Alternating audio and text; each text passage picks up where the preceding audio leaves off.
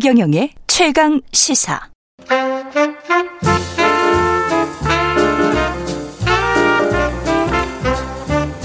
세상의 모든 뉴스를 탐구합니다. 김준일의 뉴스 탐구 생활. 네, 화제가 되는 이슈를 깊이 있게 파헤쳐보는 뉴스 탐구 생활. 세상 모든 것이 궁금한 남자. 김준일 뉴스톱 대표 나와 계십니다. 안녕하십니까. 안녕하세요. 예. 그 더블 버튼으로 네. 양복도 막 제대로 입고 왔습니다. 아니, 뭐- 취임식에 맞춰서 어제, 어제 취임식 가셨었어요? 어저께 방송만 8시간 했고 다들 취임식 가셔가지고 제가 대타로 어, 죽는 줄 알았어요. 계속. 그 4만 명 중에는 없었군요. 예, 저야 뭐 모두각이라서 다안 좋아하더라고요. 여기 저기 취임사 취임식은 잘 봤습니까? 어제 거의 뭐 계속 봤죠. 예. 계속 봤고요. 즐기면서 근데 볼 수가 없잖아요. 그 아무래도 방송을 해야 되니까. 아, 예, 뭐 보면서 계속 예. 뭐, 뭐, 저, 저는 어제, 어쨌든 잔칫날이니까 좋은 그렇죠. 얘기만 했어요. 예. 좋은 얘기만 했는데, 뭐 우려되는 부분은 오늘 여기서 그러면 좀 얘기를 하죠. 왜 여기서는 우려되는 부분만 이야기를 해? 다른 데서는 좋은 이야기하고 아니, 저, 좋은 이야기 플러스 우려되는 부분 같이 하겠습니다. 아, 예, 같이 해야죠. 예, 물론. 예. 예. 취임사는 사실은 우리가 보통 텍스트로 받아보잖아요. 예, 예. 그 취임사 나오기 전에 저도 한번 받아봤었는데 10시 반 정도에 풀이 된 것 같아요. 그렇죠. 저도 그때 받았어요. 예.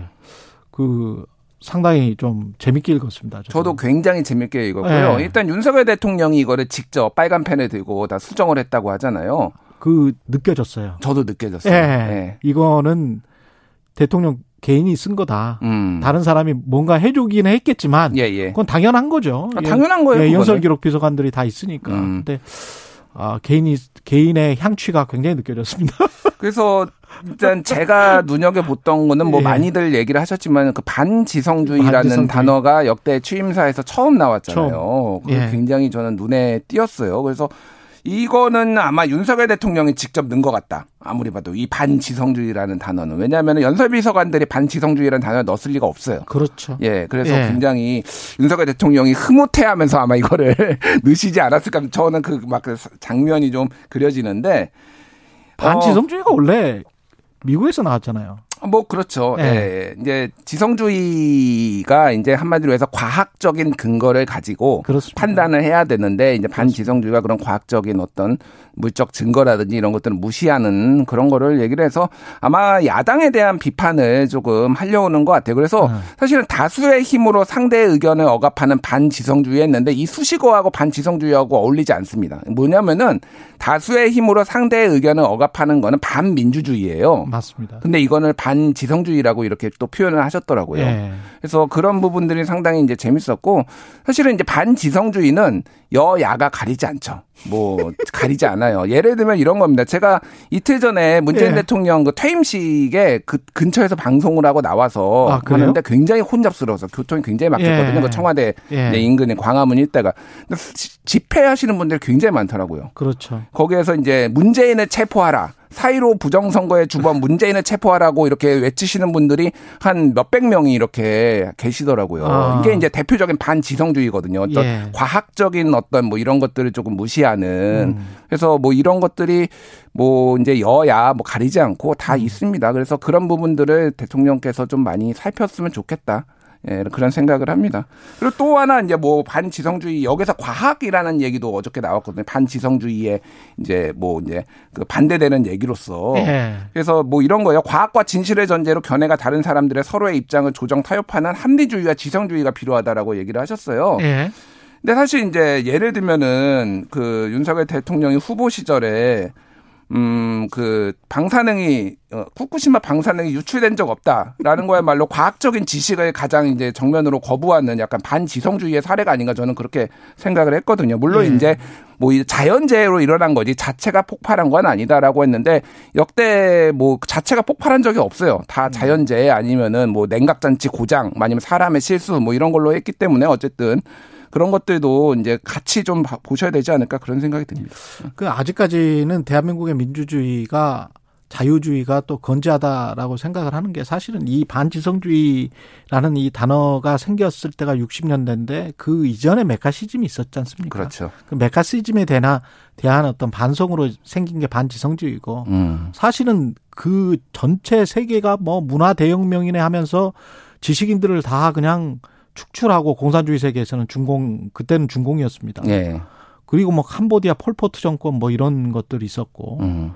그래서 공산주의건 자유세계건 간에 어떤 이념에 미쳐가지고 그런 반지성주의적 행태를 보였을 때 나온 말이거든요. 맞습니다. 예. 예.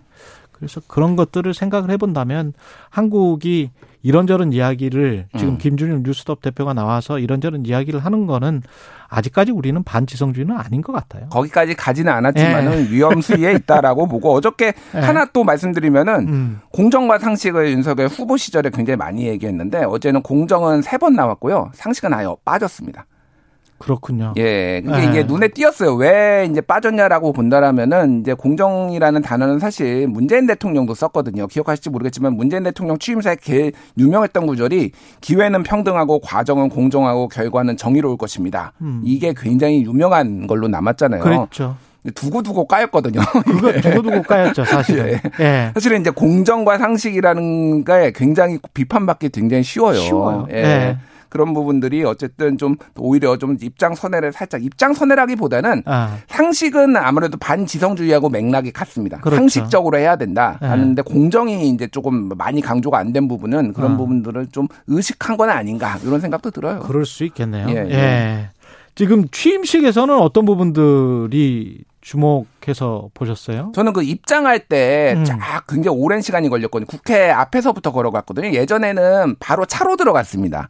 그래서 국회 연단 근처에서 내려가지고 이렇게 했는데 팬들이 굉장히 많았어요. 사실은 이게 문재인 대통령 퇴임식에도 많은 지지자들이 운집을 해가지고 무슨 팬클럽 뭐 이런 이런 지지자들 환호가 막 있었거든요. 예. 우리 우리- 우리 이니 진짜 하고 싶은 거 다 해. 뭐 이런 플래카드 막 흔들고 어. 퇴임 후에 이제 자유롭게 살라는 거죠. 약간 그런 건데 여기에서도 마찬가지였다. 그러면 이 소위 말하는 진짜 이제 대중 정치 뭐 이런 것들이 저는 진짜 여기에서 이제 꼽히고 있구나 어떻게 보면은 뭐 그런 생각도 많이 들었어요. 음. 그리고 뭐 이제 가수가 특별한 사람이 없었죠. 가수가 특별한 사람이 예, 없었다. 예. 기억 역, 역대 뭐 취임식에 가수가 특별한 사람들이 나왔었습니다. 어, 많이 나왔죠. 예. 그래서 어, 김대중 대통령 때는 마이클 잭슨이 왔습니다. 그랬었나? 예. 마이클 잭슨이? 예. 그 예전에 마이클 잭슨이 김대중 후보 시절에 그러니까 네. 야당 지도자 시절에 당신이 대통령 되면 취임식에 꼭 참석하겠다 이런 얘기를 우연히 만나서 했다라고 그래요. 예. 그러니까 그 약속을 지키기 위해서 또뭐 이제 음. 세계화 시대잖아요. 그러니까 이제 마이클 잭슨이 와서 왔, 왔었고요. 그리고 노무현 대통령 때는 G.O.D하고 양희은 씨가 상록수 불렀습니다 그때. 아, 그랬군요. 예, 그리고 예. 이명박 대통령 때는 김재동 씨, 김장훈 씨, 뭐 이런 분들이 왔는데 아, 그랬었어요. 예, 예. 이명박 대통령 때? 근데 김재동 씨가 네. 이제 탄압을 받았죠. 아이, 이 아이러니가 아닌가. 아, 뭐. 아이러니네. 난, 예, 예. 아, 취임식 때 김재동 씨가 초청이 됐었었군요. 박근혜 정부 때는 싸이 가수 싸이가 와서 가수 축하 공연. 왔고. 2012년 여름에 이제 싸이가 강남 스타일로 그래, 대박을 맞다, 터뜨리고 맞다. 2013년에 이제 그 아. 여진이 남아 있을 때 싸이가 왔고요. 사실은 BTS를 부는 애 만에 이런 얘기가 있었는데 컨셉을 음. 조금 이제 가수 유명인 없이 뭐 장애인, 아동 이런 걸로 조금 국민과 함께하는 그런 걸로 컨셉을 잡았죠.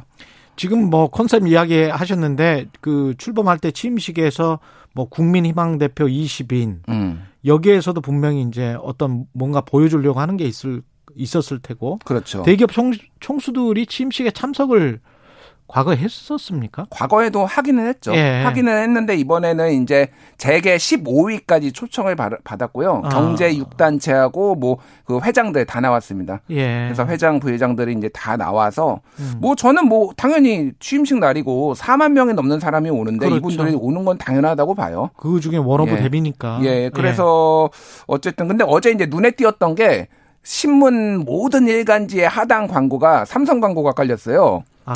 예, 이 모든 10대 일간지와 모든 경제지와 모든 신문에 싹쓸이를 했구나. 윤석열 정부의 출범을 축하합니다. 축하합니다. 라면서 삼성, 음, 삼성 이렇게 돼서 와. 아무래도 8.15 광복절에는 이재용 부회장의 사면이 좀 유력하지 않나 이 생각이 좀 많이 원래 경제 5단체에서도 계속 이재용 부회장 아. 그렇죠. 사면을 요구를 했잖아요. 그런 메시지도 예. 볼 수가 있겠습니다. 예, 뭐 그런 이제 그런 걸 봤습니다. 그래서 국민희망 대표 20인 이 사람들의 면면은 어땠어요? 일단 그 오징어 게임의 오영수 아. 그 깐부로 예. 유명하죠. 이분이 오셨고요. 그리고 2017년 K9 자주포 폭발 사고로 뭐 피해자인 이찬호 씨. 아, 그리고 장애인 장애를 극복한 다음에 피트니스 선수로 재기한 김나윤 씨라든지 뭐 이런 분들 그래서 이 굉장히 많은 좀 이 일반인들 그 역경을 뒤, 어, 딛고 좀 아니면 뒤늦게 성공했다든지 뭐 이런 분들 상징적인 분들이 굉장히 많이 와서 저는 굉장히 좋게 봤습니다. 예.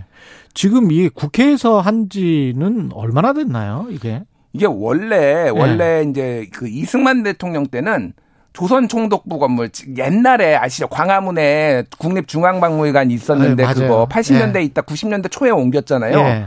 거, 그, 거기서 했었어요. 아. 거기서 했는데 그 이후에 이제 윤보선 대통령 때는 국회에서 했는데 그 국회가 어디 있었냐면 지금 서울시청 자리에 있습니다. 거기가 국회여서 서울시의회 자리 정확하게. 아. 서울시의회 자리. 의회 자리 거기가 국회였어요. 아. 그러니까 국회를 갔다가 근데 계속 이제 국회에서 했죠. 근데 국회에서 아. 하다가 이제 체육관으로 옮깁니다. 이제 뭐 그 체육관으로 아. 옮긴 이유는 다 아실 거예요. 예. 장충체육관. 예. 체육관 선거, 선거. 있는 선거도 하고 거기에서 이제 취임식을 하다가 이게 이제 전두환 때. 전두환 때죠. 예. 그러다가 노태우 이제 직선 제거되면서부터는 지금 현재 있는 여의도 국회로 옮겼어요. 그래서 음. 여의도 국회에서 옮겨가지고 일반인들이 이제 많이 왔고요. 그래서 점점 점점 늘어났습니다.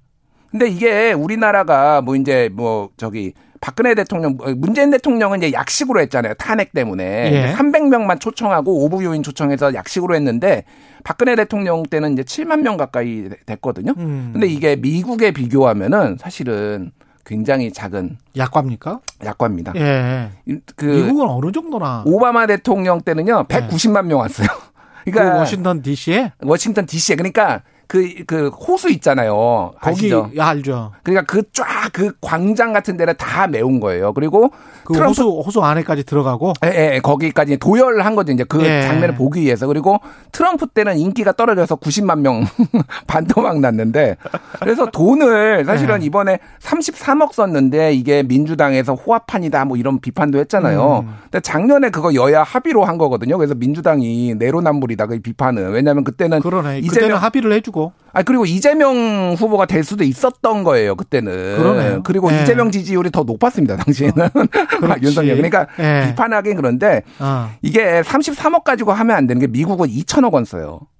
2천억 원? 예, 대통령 취임식에 2천억 원 썼습니다. 그러니까 와. 경제 규모를 비교해봐도 우리 33억 가지고 좀 뭐라고 이런 거 가지고 뭐라고 안 했으면 좋겠어요. 그러네요. 예, 예, 예. 2천억이면 한 100억은 우리도 쓸 수 있네. 우리도 100억은 쓸 수 있죠. 예. 아무리 경제 규모가 차이나 그 정도 그렇죠. 차이 나지는 않거든요. 예. 게다가 이제 뭐 그러면서 뭐그 놀기도 하고 음. 재, 재밌게 뭐 축제도 하고 뭐 예. 그러면서 이제 통합의 자리도 만들고 그러면 좋죠. 음. 예.